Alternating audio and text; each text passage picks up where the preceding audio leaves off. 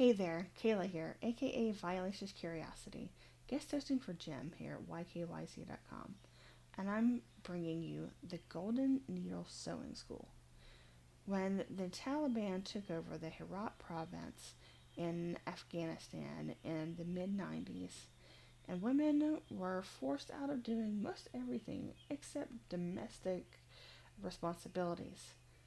Sewing was the perfect cover for them to continue to learn in secret.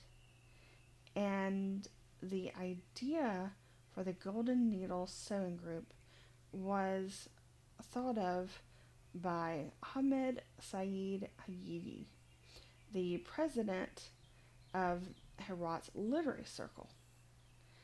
He and several other professors got together and started these schools in their homes under the guise of sewing groups.